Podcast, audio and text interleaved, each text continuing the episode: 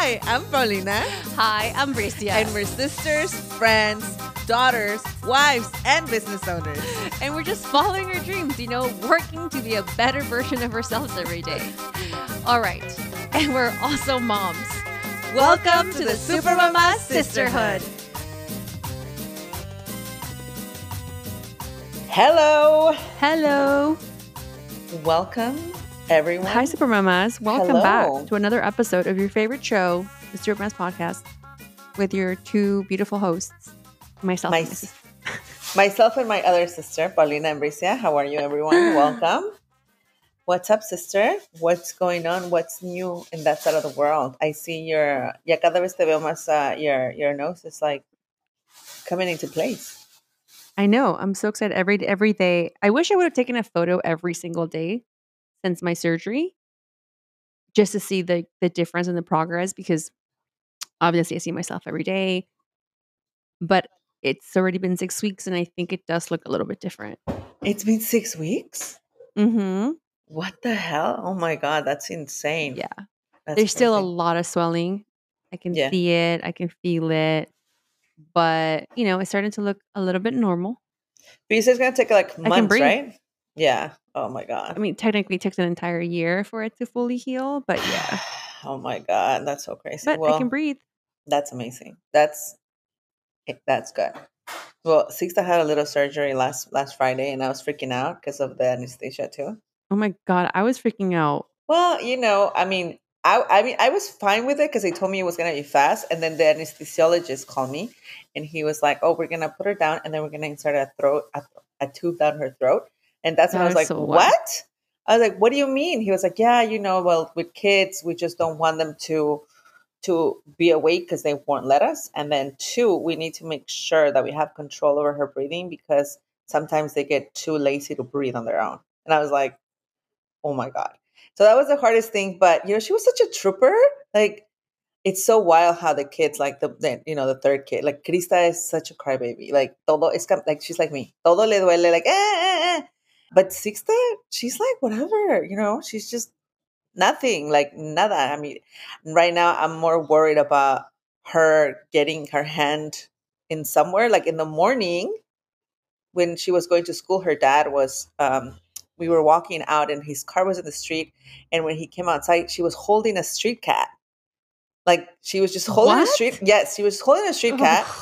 And then Ramiro was like, let go of that cat. And, he, and and she was like, oh, look, he's nice. And then the cat slapped her. And she's just what? like, what? Dude, it was, she, that little kid is wild. Like I, como dice papá, she's intrepida. And, and she's no, no, she doesn't know danger. Like I'm, I have to really be behind her. And these days, it's been like, stop, don't jump, don't this, don't that. Because she's like, I want to climb, I want to do this. Like all the things that she's not supposed to be doing with her hand, she wants to do.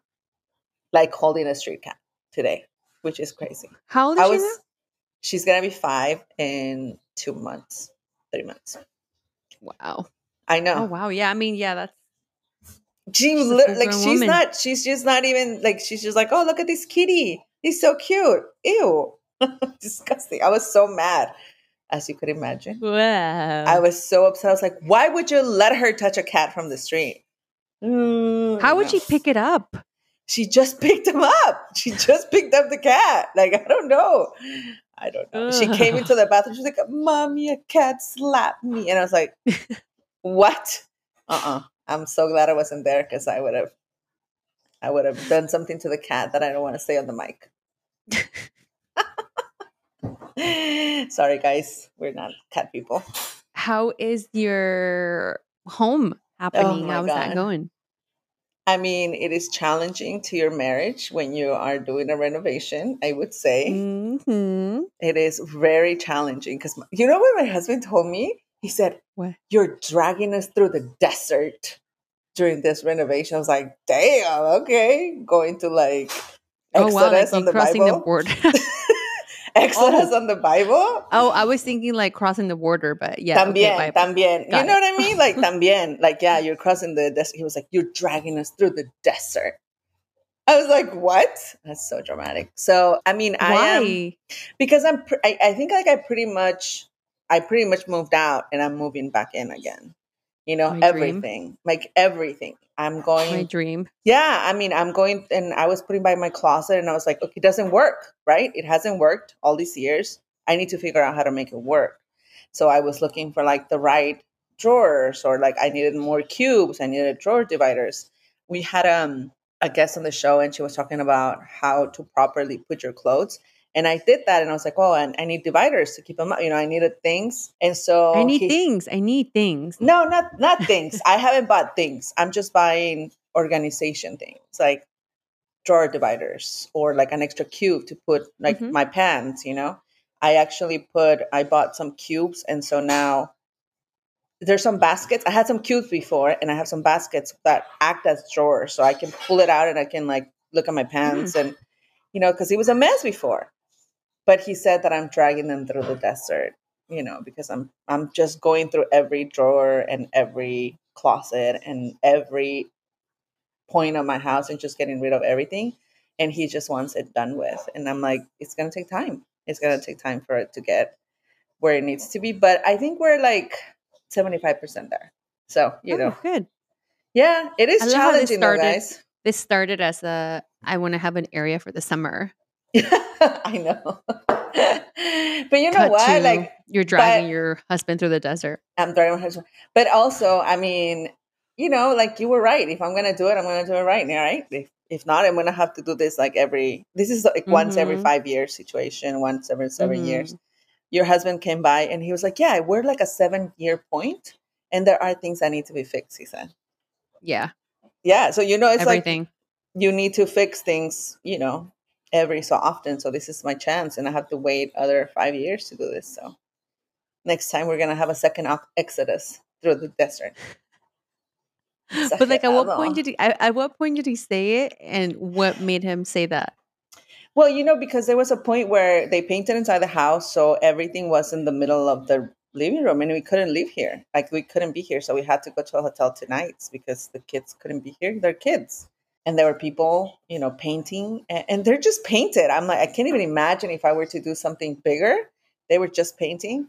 And so, you, and he, you know, my husband's very O C D. You should, his closet and my closet are definitely as his and her, but his closet, the lady that helps us, he was like, oh, I thought you did his closet. I'm like, no, do you see my side of the closet? Do you see his closet? Like his closet is super organized. Like it's so tedious with his things, which is great.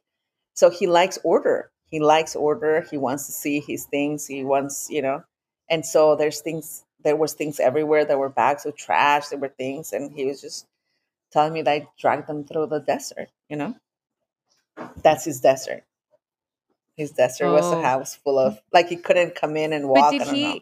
Did he know that what you were doing? Or was of it like one knew. day he came in and he was like, oh, why, oh, this, why is this happening? No, of course he knew. But, you know, I don't know. Men think men think that, like, it's just going to be like, boom. And then, like, everything's just going to, like, a day or two. And he's going to come in. He's like, oh, everything's back to normal, you know? Mm-hmm. I'm like, this takes time, dude. So, anyway. But, yeah, it's been challenging on that part. But it's been really, to me, it's been really therapeutic. Oh, I can imagine. Yeah, it's so therapeutic. Like, I never imagined how therapeutic this would be. Like, I am just like, oh, okay, my closet. Now I open it. I'm like, oh, my God. Look at my closet. It looks so nice. And my bathroom and the girls' ba- the girls' rooms, they look so much spacious. And there's so much more light. And it's just so much therapeutic for me. Like, I'm just, I'm taking advantage. And it's it's been, like, really nice. That's so awesome. So if you want to come and, you know, p- dust your magic over here, because I need to dust my magic in my own house. Anyway, yeah. So talking about therapeutic, we had a really amazing therapeutic conversation with none other than Marcela Valladolid, the chef Marcela. I'm so excited to have her back on the show. Yes, I loved her. I mean, I love her. She's amazing. I don't even think she needs an intro, but do you want to give an intro, Paulina? Yes, of course. Marcela Valladolid is an Emmy-nominated celebrity chef, television personality, designer, author, mother, and businesswoman. Growing up mm-hmm. around expert and traditional cooks in Tijuana, Mexico, Marcela was raised to be passionate about food. She graduated as a classically trained pastry chef in Paris, was a food editor for Bon Appetit magazine and has hosted cooking shows for Discovery en Español and the Food Network. She is currently co-hosting the Marcela and Karina Show, a virtual live cooking class and entertainment show with her sister and motivational speaker, Karina Valladolid, and she just released her fifth cookbook, Cocinando on Cook Street, in partnership with Little Libros. Marcela resides in Chula Vista, California, with her partner, Philip Button, and their three children, Fausto, David, and Ana Karina, and their dog, Congo. Oh, I love her. I love both of them. She's the best. I know. I know. Both of them. I mean, they're the best. Again, I don't even think she needs an intro. I think everyone is tuning in, not to listen to us, Paulina, but to get to the interview. So without further ado, here's your interview with Marcela Valladolid. Oh my gosh. I'm going to fangirl. I'm going to faint. Marcela, faint, faint. Chef Marcela's on the show. ¿Qué voy a hacer? Dios mío. Somebody call it paparazzi, T M Z. We got all the tea. Marcela, Chef Marcela. How are you? I'm good. I'm fangirling over here too. I love your podcast. I love listening to it. I just literally did an interview thing for another project. And I was like, there's so little for us out there. And I mentioned your podcast. I'm like, I'm about to do a podcast in one of the few platforms that I actually feel where people actually, uh, you know, where we're seen. Mm-hmm. And our actual experience is talked about. So I lo- I'm a big fan of the podcast, you guys. Uh, well, oh, we love you, you since forever. We're huge fans of yours. I don't think anyone listening doesn't know who you are, but for that like zero point zero zero zero one percent that just tuning in, please just tell us a little bit about yourself, who you are, who you live with, um, and what are you up to these days? Claro que sí. I am... Um, A chef by trade, I would say, not a restaurant chef like you. My deepest respect for those working the line. I said I, no to that. Okay, very I'm not a restaurant chef day. either, but yeah, go ahead. Um, I was like, I can't do that. I don't want to do that. Um, but yeah, I'm a chef by trade. I've always cooked um, Mexican food, both traditional and California Mexican food. And I've done all of the super fun things. I've been on the Food Network, network T V, primetime T V, all the super fun things. I've been into developing products. I just published published book number five and working on book number six. Uh, most recently, I'm doing a lot of online cooking classes, which is super amazing. And just keeping at it, girls, like just keeping at it and not letting go of this idea that I was mentioning before, that there is, I mean, there's been a lot that I'm not mentioning. There's product development. I have a uh, um, an artisanal line, Casa Marcela, that I sell on my website, where I curate product or I design product and bring it from Mexico and share it with my with my following, which is totally amazing. Um, developing a, a food line as we speak. So that there's just a, lo- a lot of really beautiful things going on, but the, the vehicle has always been food, but um, it's opened up a lot of doors, especially because of the lack of representation, I think. Um, but yeah, it's been a fun ride. Well, I mean, aside from lack of representation, I just think that it's just you. And what I mean just you is I think there's very few people in this world who are authentically and unapologetically themselves without trying to be anything. And you just are. And it's a beautiful thing to see. And I think the success you've had is really a reflection of your vulnerability out in the world and representing our culture in such a beautiful way. And everyone just loves it. And I, and I think it's it was in your latest book, uh, Cocinando on Cook Street, Cooking on Cook Street, where you write what your mom told you. I don't know if it's in the beginning or the end of the I think it's in the end At of the, the book. End, yeah. Where you talk about what your mom said. And I would love, um, I don't have the book with me, unfortunately, I'm at the office. Um, the last thing that you wrote, I would love for you to just talk about, number one, your creative process and writing process of the book. And if you remember the time and when your mom actually said these words to you. And that's the thing. When we were finishing the book with your dear friend, uh, Patti Rodriguez, the founder of Little Libros, a premier bilingual book uh, publisher here in the U S. What an honor to work with her. But they sent me, by the way, we did this all via WhatsApp because I am too old to learn new tricks. So they sent apps about organizing and editing and all these things. And I'm like, dude, we're just going to do this like the Mexican way and do it through WhatsApp because I cannot deal. So one of the messages was, we have one page and we would like you to, you know, some a mess. They actually asked for it. Patti, the um, editors asked for it, like a message from your mom. She's so central in everything that you do. Like, and she never actually literally said these words to me. And it took me, like, they kept bugging me about it. Like, we need that thing for your mom. And I'm like, mi mamá no era así. Mi mamá no era, mi papá, my dad was all about dichos y refranes all day long. Like, I have so many, uh, el humano que no vive para servir, no sirve para vivir. Like, my dad was all about the quotes all day long. Like, that was our, my, me and my sisters. That's what we remember the most. My brother, my sister, myself. So your but dad is mom, the your dad is the O G Instagram feed. A hundred percent. He is all of those todas esas frases célebres, inspirational quotes. That is my dad. Mm-hmm. My mom, no. Like, I had, I wanted to be. I didn't want to bull crap about it. And I was like, well, what did I learn from her? What did I just learn from, from her? And my mom, I grew up in Tijuana. I grew up on the south side of the border with a fully Mexican community, fully very traditional, super religious. I went to Catholic school down there and eventually came to Catholic school up here. Super, super traditional. Um, where at the, it's not as much now, still prevalent actually, but it was acceptance within the community was like priority, mm-hmm. uh, from how you raised your family, that your kids que fueran buenos niños, that, you know what I'm saying? Like, it was, it was like a badge of honor to have this, like, to present yourself as having a beautiful family. Yeah. And what I learned from my mom is she didn't give a crap.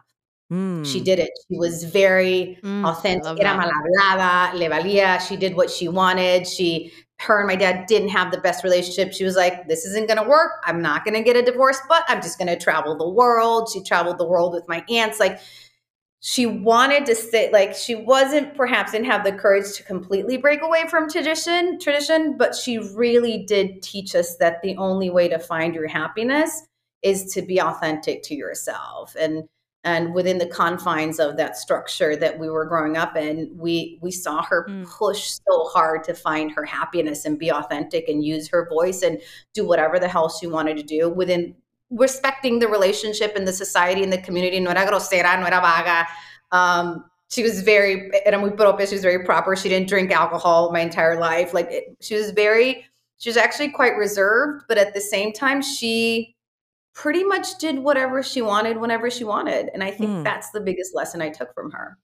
I love that, because that's not something that you see in a traditional Mexican household. You know, even till this day, it's very... Mm-hmm. ¿Qué van a decir la gente? It's always like, pero ¿qué van a decir? But like, that's literally a saying that's on our mouth since we're little. Pero ¿qué van a decir? ¿Qué va a decir la totally. Gente? Listen, if I told you how many times, like in child rearing, I take a step back and I'm like, why am I concerned or making a decision about this? Is it based on how it will be perceived, perceived as a mother, mm-hmm. or what is actually best for my child? And right. even with all my feminismo and my th- everything that's perceived as being mine, um, I still struggle with that. Mm-hmm. I still still struggle with my decision-making process. I literally have to sit my butt down and be like, if nobody was around to see, judge, comment, what would you do in this situation? And sometimes it mm. changes. Mm. It changes depending, m- me really internalizing that it doesn't matter how it's perceived from the outside. Is that something that you have always felt like, or do you feel like as you, as the time goes by, as your kids get older, as you, you know, as you mature, that you feel that you're embracing that self more? Because I was having a conversation with someone lately and I was telling them that.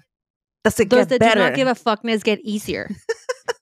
It does. It does. I think two things are really important. And I try to just say what really, what authentically comes to the top of, like, to my tongue when, when, when I get asked these questions. Number one, I have a ridiculously supportive partner mm. in the upbringing of my children and of my career. So to be able to move within my life with a partner that fully trusts all of my decision-making, that's a huge one. Mm-hmm. Like, it's never a conversation with him and me and mm-hmm. him and I about what is right for the kids, what is wrong. We both make executive decisions all day long with regards to child rearing. And it's like an mm-hmm. unspoken rule that we don't question one another. And mm-hmm. that might not be right for anybody, but for mm-hmm. us, it gives us a very harmonious, a very harmonious household where that is, our relationship is entrenched, like, in trust, full trust. Um, mm-hmm. And we, have, we we live with a child that is not his. So that was instrumental to us functioning as a blended family, where he fully trusts my decision making and I fully trust his with regard. I think the kids like are in too many sports, but that's his jam. Like, God, you know what I'm saying? Like, we fully just take a step back when it comes to child rearing and what we think is, because we know we're operating from a place of like wanting truly the best for them, right? Right. Yeah. But the other part of it was a chingazos with humility, like especially with my, do you guys have teens? Does anybody have teens? I have a ten-year-old. Um, God bless you. Uh, it might be awesome. Like, I just heard a podcast the other day where they were like, why do they say the teenager experience is horrible? Mine is awesome. And I was like, well, God bless you. Mine was a little tricky. No, she's she's already stomping her feet, you know, and yeah. like, why do I have to do like very give me attitude? So no. Well, with him, I had to have the humility at some point of sitting again, my ass down and saying, what you are doing is not working. Like what you are doing is not working. Mm-hmm. What needs to change? It's not if there is a resistance oh, with you. Or issue with me. Oh, I, I thought with him, you were like, what you are doing, no. Fausto's not working. No, señora, it was, it Got was, it. it was, and I'm talking about, he's a good kid, honestly. But what I'm saying is yeah. the humility to say yep. it's a parenting issue. Like we're yes. so quick in this society to say, well, they were born that way, la generación de cristal, and they mm-hmm. all want everything given to them. And and uh, um, como se dice, immediate gratification, all these things. Well, I raised him, you know, he wasn't raised by the neighbor. He was raised by me. Yeah. So well, you take your responsibility. Like, taking responsibility, I think, is a big one for me. Yeah, one hundred percent. Yeah, it's when people, it's so funny you said la generación de cristal, because we were just talking about that the other day, like that my, even my staff says like people are so fragile nowadays, you know, but it, it comes to, it comes to, to like, what, what do you want for your children? Right? Like what, what is it that you want? I'm, I'm going to give you an example. Like this weekend, my daughter went on a play date and my husband forgot to give her money. So then I gave her money, but I didn't have any change because like, I don't carry cash. You know, who carries cash? So I had this uh, large bill on me and I said, you know, you have, you can spend half of this and you got to give me half back. Like, you right. know, I'm, I'm like trusting my daughter, you know, I'm like, you got to give me half back. En la noche llega con sus amigas and she is just like bawling, trying sunglasses. She has a shirt, she has books, she has candy, she has all these things. And she's just like strolling in the house like a baller, right? And so, you know, like a good Mexican mom, like, okay, muchas gracias, gracias por traerla, everything. Se portó bien, Se portó bien, like, okay. Close that door, and I'm like, where's my change? And she gives There's me like money. two dollars back. And I'm like, that is not what we agreed on. I told you that I want, you know, I wanted you to like, and I said, give me all that stuff. Like, I'm going to return it because that's not what we agreed on.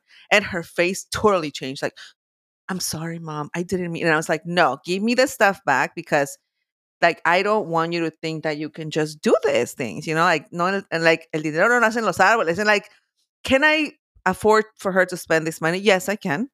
But what is the lesson that I'm trying to teach her? Right. Like right. it's, I, ha- you have to make these decisions that I'm like, you have to like, think like, what is a lesson that I want to teach her on this? Like she has to learn responsibility, managing money, you know, all of that stuff. And if she's going to start going out with her friends, then I have to be able to trust that she makes the decisions that I gave her. So it was a good opportunity for me to like teach her a lesson and say, yeah. you know, like, this is not right. Like, I'm just not going to be like, oh, well, will you spend it? So, okay. You know, I was like, no, you give me the stuff back. We're going to return it. Like, this is, this is just not how we operate. Like, that's not, no es algo que yo, like that I want to teach. But, and so in those moments, that's where like, I decide, you decide, right? What are the lessons that you want to teach your children? Like, do we just let it exactly. go? Porque, ay, pobrecita, she deserves it. Like, no, that, you know, she doesn't. Like, we need, I, I always struggle with that. Like, how do I teach my kids to have that ethic, that love for work, hard work, and at the same time, give them a better life and give them better opportunities than me, but not spoiled. Like, it's just such a struggle with, you know, with our upbringing, like our Mexican upbringing and our, our American livelihood and our American life. It's just, it's just, it, it's, it's complicated. If I told you how many times a day I ask, and I'm not like, you've seen also, I'm not like the most religious person. I definitely believe in God. I was raised Catholic. But if I told you how many times a day I ask, like, the entity, God, like, what what is being called of me in this moment? Mm-hmm. In this moment, and I'm, am I meant to be generous? Am I meant to be compassionate? Am I meant to be strict? Am I meant to, and it, and I never have the damn answer. I'm not going to lie. Like, I've sought professional help because at moments I'm just like, I don't have the answer. Can you give me one? And there isn't one. I was, I wish there was some sort of damn formula to follow when it comes to child rearing and teaching them about work ethic and all of those things. And, and remember, I come from my first attempt at parenting, which was with Fau. I had to really learn how to, I'd factored in a lot of guilt into that relationship and child rearing techniques or whatever. So there was definitely a lot of, well, literally like the converse, my internal conversation was, well, I took him away from his dad, so I need to compensate in all of these other mm, areas. Yeah, yeah. Um, right or wrong, like who, like, es como te digo, it took a lot of um, work and forgiveness and having grace for myself in really understanding that every decision I've ever made with regards to my children comes from a place of wanting them to be okay mm-hmm. or love or whatever. That doesn't mean that I did the right thing many right. times. Um, so just kind of learning in the process, you know, but yeah. I'm, I'm proud of my kids. They're good kids. I've definitely made mistakes, mistakes that I paid for. I've been, soy super generosa con los tres. Philip is our source of discipline here in the home. I am all about give them everything, buy them everything. Ya sabes, I carry a lot of guilt mm-hmm. because I'm a working mom. I carry a lot of guilt. And for me, the way my dad used to fix it, because he wasn't, he worked a lot and he wasn't around, was literally like, we're going to take Karina and Marcela to the Hello Kitty store and they can buy whatever they want. Like, that was his way. Like, Ooh, what that, was your favorite? What was your favorite Hello Kitty character? I don't remember the names of the characters. In Tijuana, there was a store. Yeah, the Sanrio. The Sanrio store. The Sanrio store. Uh-huh, La Sanrio. I was obsessed with that frog. Remember the oh. frog? Oh, the little frog. Yes, the green I one. Was a, I was a Pochaco. I was Pochaco. I don't remember the names. There was just the frog. There was just those all eyes. And I had all of the frog things because yeah. every time my dad would be like, okay, I need to like check in and show my love. Awesome human being. But like, that was his love language, yeah. right? And yeah. for me, a lot of it has been that. And I have that I'm kind of really working on and looking into.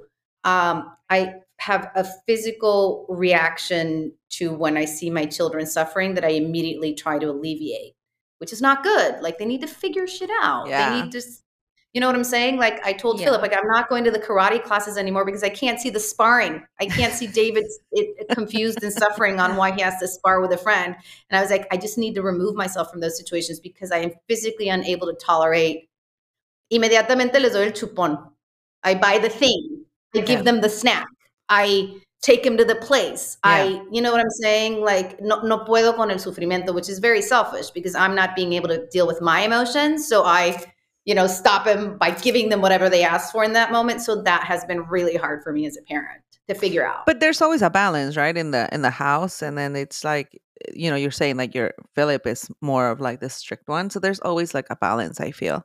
Cause I'm the totally. strict one and my husband's like the, ah, the babies, you know, like, and so there's, I think that that's the, the, the good thing about like a, a relationship where, you know, one parent does one thing and the other parent does the, does the other thing. Like when you scold, when I scold them, they say daddy, when they scold and say mommy. So it's just like, you know, it's a good balance. Marcela, when you oh. mentioned like the seeking of help, I would love to know, I think myself, and I think a lot of women who look up to you and who follow your journey on social media have seen you grow tremendously this past two and a half years.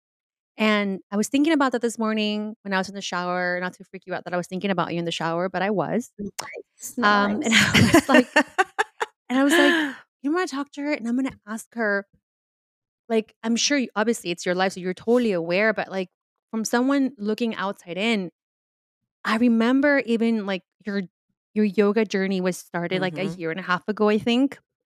And I clearly remember certain posts of people that would say certain things that were negative towards you, especially when you shared your story about stop to stop drinking. And then you would like talk back, not talk back. I don't think that's, but you would speak your mind freely and openly. And I was just, and I would just feel so inspired by you to be like, yeah. what courage is it to be open and just see the growth that you've that you've gone through, and then to see you on the other side. I mean, again, I don't know what you were going through personally, but then to see you now and how like your eyes lit, light up differently, your energy is just so ever flowing. And I think that a lot of people think like, it's easy. Mm-hmm. Um, but seeing your journey makes us believe that anyone can embark on this journey and anyone can heal themselves. And it's a work in progress. So I would love to know like how you, what kind of work you've done. Um, mm-hmm. When you say I seek help, like what professional help you you seek, and just mm-hmm. a little bit of that journey we've we've seen you go through in the past two and a half years, I think. And also, like, uh, what made you, like, wh- where where was your mind when you decided to start this journey? The self-healing journey. I think a lot of it really kind of crashed when my mom passed away twelve or thirteen years ago, because it was the first time that the universe dealt me like a like a shitty set of cards, right? Like, I feel like I didn't really understand human suffering until her death, because we were extremely close. So mm-hmm. that was, that put me on a path to question everything from my religion to my relationships.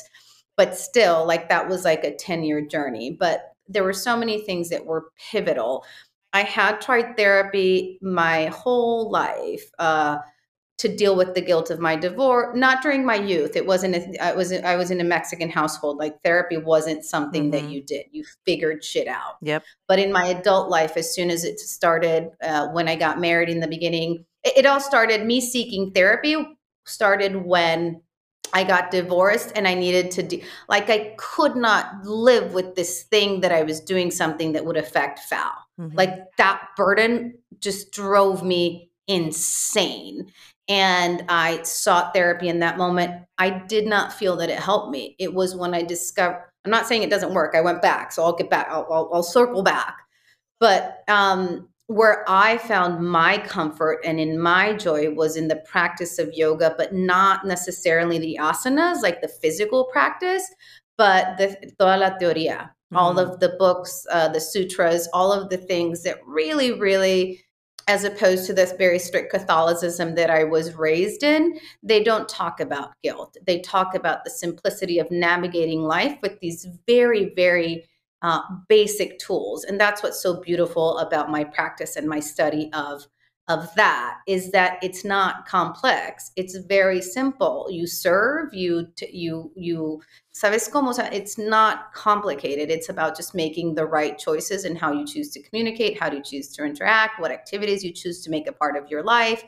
It, it all felt very approachable and very simple. So yoga was instrumental in the theory of yoga, in me finding some balance in a way that ther- therapy never gave me the peace that I found after an hour of practice, which was like kind of mind blowing to me. Like, how do I feel so much joy and peace in this space that I've never felt any place before? So that was huge for me. The um, stopping, uh, taking alcohol outside of my life was also a very uh, instrumental in, um, in my healing process. I come from a long line of alcoholics.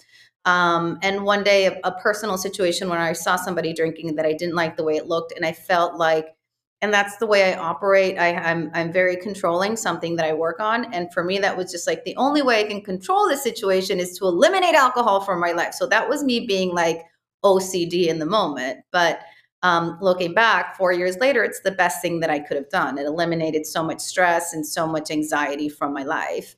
I did return to therapy a couple years ago, very sporadically, because I found someone, and I think this is really important to mention, like, especially in our community where therapy is kind of a taboo still, very much a taboo. You know what it was, is I walked in, as you mentioned, with like, I just need to lay it out. And I literally sat with this person and I was like, therapy has never worked for me. Mm-hmm. The only reason that I'm here is because you have that damn piece of paper on the wall. And I need to know that I exhausted every single resource to try and resolve this situation. Like, I need the peace of mind of knowing that even though I don't believe in therapy, I tried that too, because mm-hmm. I need to feel mm-hmm. that I did my best with your O C D again. A hundred percent, a hundred percent. I was like, I need to put ego and, um, whatever feelings aside and be humble and just do all of the things yeah. to try and resolve. And it ended up being much more helpful, but a lot of it was helpful because I had the courage to speak honestly in that chair. Otherwise, it probably would, I would have been like, yep, see, it doesn't work. No, I, I, I totally agree with you. I was, uh, I think we mentioned, we got together a few weeks ago and we mentioned our coach. And you have to find the right person that you really feel that you can be honest with. I told him one day, I said, I don't know why, like, I have no idea why you make me feel at in such a place that I can be. I've told him things that I feel inside of me that I've never said, even in therapy. And I'm like, I don't know why. I just feel like I can tell you and you're going to give me an actual, like you're going to tell me something that's going to make sense. Yeah. I think it's very important to connect with the person that makes you feel that way. And it's so weird for totally. the people that have never taken therapy, because how can you tell a stranger all the, like, your deepest things? But it's just such a release. It's just putting it out there. And, and every time I'm like, I have to tell you something because of, like, I've been carrying it around and I didn't understand that before. And then I say it and then I just listen to myself and I'm like, oh, okay, I know where it's coming from. It's it's important. It's so important. I say that again and again. I, I had a therapist once, which I didn't click with. It sucked. Then I found someone else that I, I work with. But when I found um, Victor, I was just like, I don't know why. You just make me feel like I can t- tell you anything. And I Can I tell you what, a theory that I have? I think it's perhaps, perhaps there wasn't this, um, because one of the reasons that it worked for me, perhaps because you weren't seeing him as a therapist. I think it's mm-hmm. that balance of power that can be problematic. And when I, I sat with this person, I was like, you're not teaching me anything. We're on this journey together. And we will just kind of exchange ideas. I was brutally honest. Like, he would laugh. He was so uncomfortable with how brutally honest I was in yeah. that moment. He, he would giggle like, oh my God. Um, but like, I think I needed, and I think that's why I struggled with therapy. It's the O C D again. I was like, mm-hmm. I refuse to believe that any other human has a higher ground on my personal life situation. Like right. I refuse to sit in a chair where somebody will have solutions on a life that they haven't lived. Like mm-hmm. I had a really hard time with that. And it wasn't until I sat with this person, I'm like, you know, nothing about my life. I've never believed in therapy, but you're a professional. So I need you just to give me like the, the, the, the, the steps, the checklist, the checklist. yeah. And then, but, but a relationship was established, a relationship mm-hmm. was established. So, so that's why I also believe like I was able to survive my my life with, without therapy for so many years, because I had my sister. That safe space also exists with Karina, where mm-hmm. I can we can speak about mm-hmm. anything. And she's better at this than I am because I'm much more judgmental. She doesn't have a judgmental bone in her body. So I, I grew up. Yeah, no, I grew up with that safe. There's always a sister. I am the asshole where she's constantly reminding me like, Marcela, remember how I, I didn't have an opinion? I'm like, yes, you're right. I'm sorry. I shouldn't have an opinion.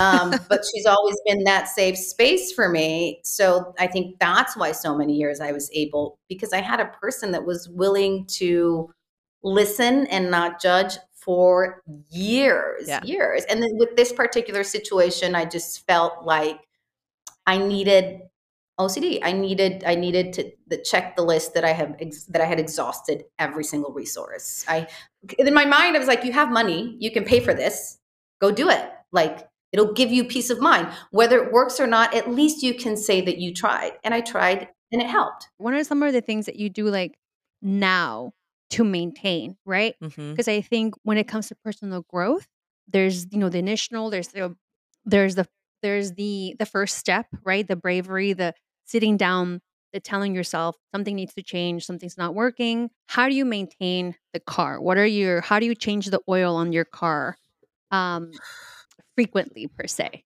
and things that you do on a regular basis to keep you sane? That's a great question. I think more than, than, than what I do, it's just coming into this acceptance. This is like a big mm-hmm. one for me. That I can be going through a really rough moment with work or with Fau or with the babies or with Philip, and that it's mm-hmm. going to pass, and I can coexist in that really difficult moment and enjoy other areas of my life. Like I mm-hmm. had to do the work to be able to compartmentalize, however you say that word in English, and be like, it's not being in denial. It's being like, I'm not going to let this one situation put a cloud of yes. rain over my entire life situation. So it's kind of like that yin and yang thing. It was really training myself to say, you can be going through something excruciatingly difficult in one area of your life and enjoy this dinner or enjoy a night with Philip or enjoy the kids' soccer game or enjoy this conversation with Fau. Really, it was about training myself to walk into as many situations as I could, leaving the baggage behind. And it's that cheesy, like living in the moment sort of thing. Mm-hmm. But when you actually internalize it and you really make an effort to be like, I am going to walk into this situation and just enjoy this moment. And that really me quitó mucho peso de mi vida. La yeah. habilidad de decir, it, you're not being a hypocrite by smiling and enjoying when this other part of it is crumbling. It's mm-hmm. fine. Like yeah. those things need to coexist because nobody's on a high one hundred percent of the time or on a low one hundred percent of the time.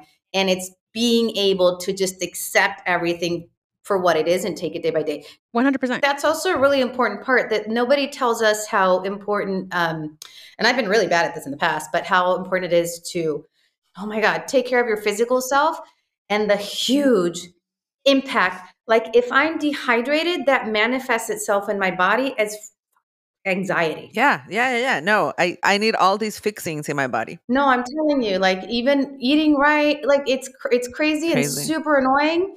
But for me, I don't know about anybody else, like uh, doing things from a healthy perspective brings down my anxiety, not completely, but sí como tres rayitas. Yeah. And here's the thing that I think people use that word healthy. And I, I and I think it's just, it automatically shuts people down in some sort of way because it, I don't know if it's healthy for me anyway. Um, and what I've experienced with people, I think it's just like not healthy, but things that like need to happen in order for the, the car to run properly, right? Like you're going to put gas in your car. You're not going to put, you know, vinegar and oil or whatever, you know, you know what I'm saying? Like, I think it's just, and, and that's the work. Yeah, that's the work. That, that's, La hueva. That's the work. It's a lot of work. It's, it's a lot of work. It's not easy. It's a lot of work, especially for, I said this to Philip the other day, like, and I think it's a man-woman thing. Like, I hate to categorize like that, but Philip. Oh, girl, I always he, do. Ha. When he's feeling anxiety, he's like, I need to go for a run. And I am unable to even put on my sneakers if I Same. have anxiety. You know what I'm saying? I'm like, I wish I was you. That when the moment that I start to feel like a loco, because because you can physically see him. Like he exercises. He is the most disciplined. He's military about his health and well being because he was a soccer. His, he played every sport in the book. He's very disciplined, and I can see him. He hurt his knee, so he would have to go a few days without working out. And he's like, I need to find something, and he would go find a pool because that didn't hurt his knee. And I was like, I need to explain to you how I understand that yoga and my physical practice and training and maybe running, whatever, it does make me feel so much better, but I cannot even get to the studio if my mind is all messed up. Yeah. Like I need to fix that first before I even put on my yoga pants. And I think it's different for men. I think, uh, and I comfort eat a lot. Hello, that's my drug. It's food is my comfort. I come from a family of fairly small people. So fortunately, for the amount of food I eat, I should definitely be overweight. I have a really fast metabolism, but it, it, it's not what the weight gain that happens for me. It's how I feel. Yeah. It's like I feel like shit. I eat more food. I feel more like shit. I eat more food. And it becomes this like vicious cycle that that doesn't end with me going to the yoga studio. It ends with me grabbing more food mm-hmm. or cheese. Yeah. You know, I just want to say like, I, I've always loved you, but I love you even more because, you know, when, uh, when people don't really know Marcela behind the scenes and they just know Marcela on the screen, like on the Food Network and doing all these things, you always have this idea of like, oh my God, Marcela has it all together. You know, like, how does she do it? How does she have that perfect life with those perfect kids and this perfect house and that perfect everything? Like, you know, and to know and to realize. Girl does not know how to do a perfect uh, tablescape, though. I will say that, Marcela. I will take that. I will take that. She knows how to do that perfect tablescape. She does. But, you know, like people think that your life is just bubbles and hearts and unicorns. And it's like, oh, my God, you know, she has that amazing life. And you're being so honest allows other people to feel normal. you know, allows other people to say, oh, okay, like, I'm not crazy. Because a long, for a long time, I felt like I was crazy. I was like, estoy loca, there's something wrong with me. Like, you know, what is, why can't I just get rid of all these anxiety and things, and like nobody understands me, and you know, like I felt guilty about be about feeling like this. And just seeing people like you gives people that feel like that and feel alone the permission to say, oh, okay, like I could do it too, you know. And I appreciate that so much. I just think we're all going through it, man, and whoever mm-hmm. pretends they're not is bullshitting. I think we are all going through it. And I think For, for the folks that have been with me on, on not only the whole journey, but more importantly, the last couple of years, especially with the Zoom classes, I have cried. I have snapped at my sister. I have snapped at my kids. I have, I have just been willing to be like, fuck, I don't care anymore. I just, I truly don't care. Um, not in an irrespect, disrespectful or ungrateful thing to my followers where I'm like, I don't care what you think. It was more like an, I don't care of how I am perceived, not only by my friends and family, but by the viewing mm-hmm. public. Like mm-hmm. I simply stopped caring because I couldn't carry that weight anymore. Yeah, yeah. And I think that's why what the a connection, goal. What a goal. But that's what makes my connection so much stronger to people when mm-hmm. I'm out there signing books and meeting people is like, and I just said this to a woman, the other, you, you talked about me snapping back. I was like, maybe I need to control myself. But she, she has a, she had a huge issue about something I posted, like one out of a hundred, whatever, thousands of followers. Like she had a big issue with something I posted. And she was like, da, da, da, da, da, da, da. And I didn't even read what she said, but I did respond. And I said, you will never in your entire life have a say of what I post on my social media, ever. End of conversation. You will never, ever influence but what I write, because if you do, that is the end of me. Right. If I allow mm. myself to mm-hmm. be swayed by what you think is appropriate, the causes that you think I should support, the words mm-hmm. that you think I should use, uh, the people that you think I should include in my this room. Like if I allowed myself to be swayed by your opinion of a stranger that simply has an opinion based on my Instagram platform, that is the end of me. Right. That is mm. the end. But it took a really long time to be, especially in the world where we're living in now, where you get canceled for saying one wrong word, yeah. for me to be able to say, I am not concerned with what you think I should be representing here. But it took a really long time and a lot of work and courage to get there. Oh my God. I hope the next book that you're writing is about your journey of healing, because I think that would be a great one. Ah, que bella, gracias. I, listen, and all I say to people is, it's just that we're all on the same damn journey. We're, we're all going through the same damn thing. It's just that some people aren't re- willing to talk about it. I'm okay. Listen, the only reason I don't share more is because I can't tell you about whatever my struggle with my teenager or with my kids, because that's their life, and I don't want to yeah. expose them, or my relationship with Philip, like, I have no qualms like sharing everything, but that's his story to tell. Like I, I want to be definitely respectful of the people around me that are involved in these stories. Like stuff on the internet lives forever. So I am cautious about how much I present to the world.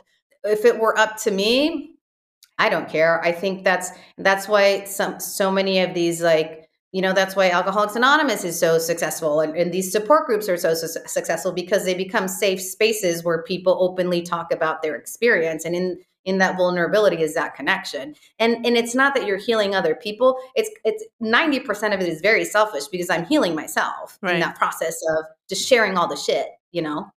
Well, we could talk with you forever. Por eso te amo. Por eso te amo, Marcela. Igualmente, like, igualmente. No, you are. You are like t- totally hashtag girls. I am so happy that you came in. Thank you for taking the time. I want to be respectful because I know you're a busy woman running the world and your household. At Chef Marcela, I know you're having a sixth book, right? Yes. Happening. Yes. And that's the yes. one that you're publishing with all your Zoom recipes, correct? Yes, that's coming with H M H. We don't have a pub date yet. It's twenty twenty-three. I haven't even turned it in. I'm supposed to turn it in the next couple months. So we're looking at probably fall twenty twenty-three, third quarter. It's all of the recipes from the cooking classes. Like fall is perfect. Fall is perfect. It's the best time. Holidays.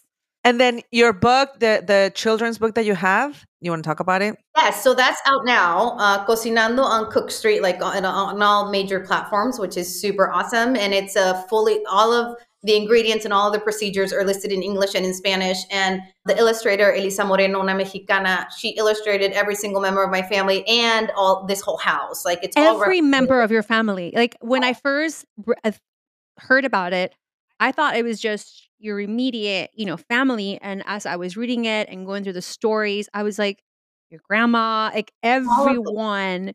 It's yeah. such a special, beautiful. Well, I was like, if, if we don't sell a single copy, at least they will be immortalized as illustrations. Girl, you were breaking records. Girl, you were breaking publishing records. I saw the lines of people. It was just speaking to that what we were talking about before, representation. There were no other bilingual cookbooks. I think I found one on Amazon for kids that was bilingual. Just crazy, so right? It just like, it's crazy. We just got to speak to our people. We do. Yeah. Thank you so much, Marcela. So, you know, at Chef Marcela, right? In every platform. Yeah, you have a fan here too, Raúl. He um, mailed you Molo. He's like, is this like Chef Marcela? And I'm like, yeah, that's her. By the way, I hope you got, I hope you got the package. um, hi. Say hi. He's going to come say hi. He's a fan. Hola, Raúl. Mucho gusto. Ah, no me oye. No me oye el Raúl. Raúl. Hola. ¿Cómo estás, amigo? Mucho gusto. ¿Cómo le va? Mucho gusto en conocerla aquí. La tiene trabajando la bris, no le hagas caso. Ok, aquí. Pero no queda otra que, que trabajar. ¿Verdad? Para superarnos en la vida, mira, amigo, de acuerdo con usted, de acuerdo. Pero mucho gusto en conocerla y que sigamos éxitos. Gracias, igualmente, Dios lo bendiga. Ok, gracias. Adiós. He's awesome. He's your M V P. He's great. He is great. I told him to ignore you, I'm sorry. Oh. He always does. No, he loves me and I love him. Thank you so much, Chef. Gracias. We love you. We adore you. Um, and I'll see you in Chula Vista with that bomb tablescape. Can't wait. Luego vienen a cenar las hermanas, todas las hermanas López vienen a cenar aquí a la casa. Las quiero mucho. Gracias por su apoyo. Love you so much, Marcela. Beautiful. Let's take a break and come back with our Supermama pick or tip of the week. We'll be right back.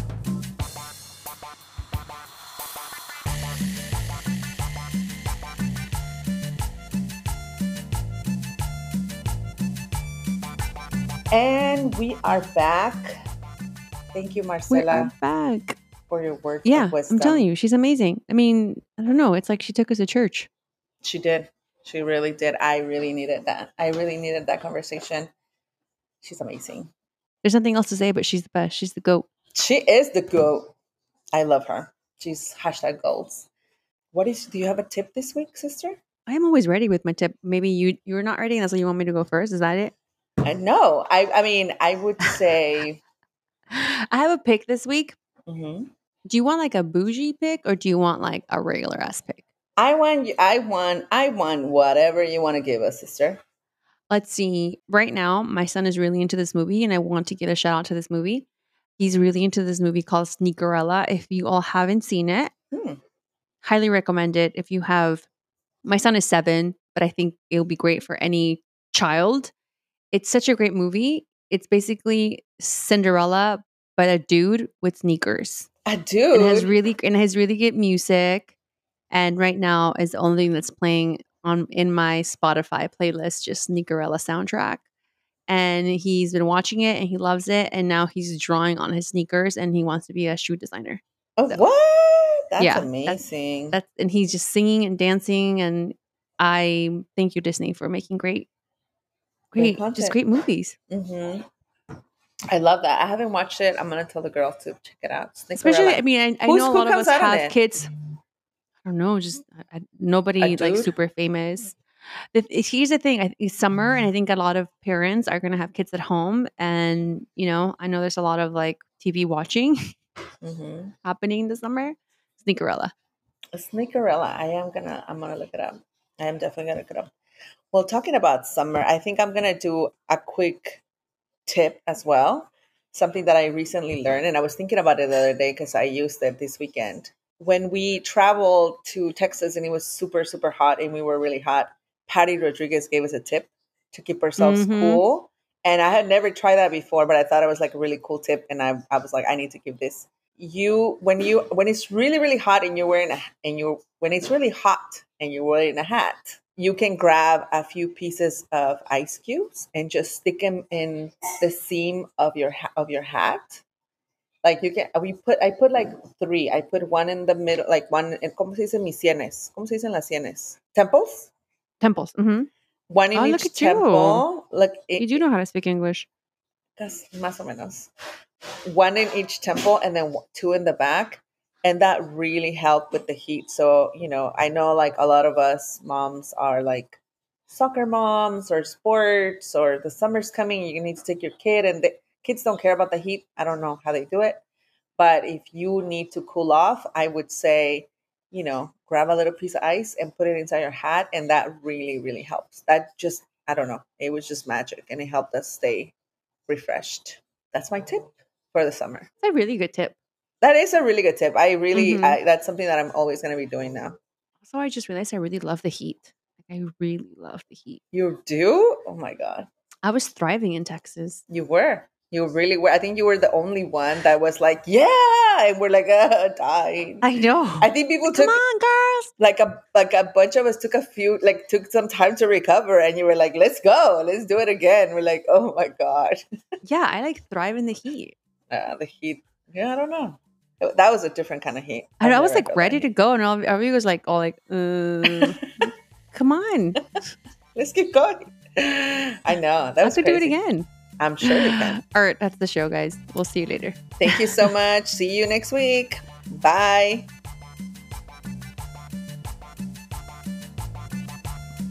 Hey, sisters. Thank you so much for listening. Hope all of you guys are subscribed to our newsletter.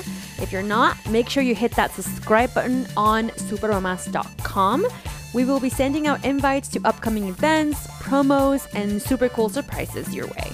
And of course, you can always keep up with us through the gram at underscore supermamas, and on Twitter, also at underscore supermamas, and in el face at Supermamas Podcast. Oh, one more thing. We want to hear your Supermama moment of the week to share with all of you sisters. Call into our hotline, four two four, three two nine, three seven zero seven, and leave us a message, or simply email us a voice note to hello at supermamas dot com. Very soon, we could be featuring you on the show. Please remember to leave your name and Instagram handle for a chance to be featured. Much love. And see you next week, Supermama!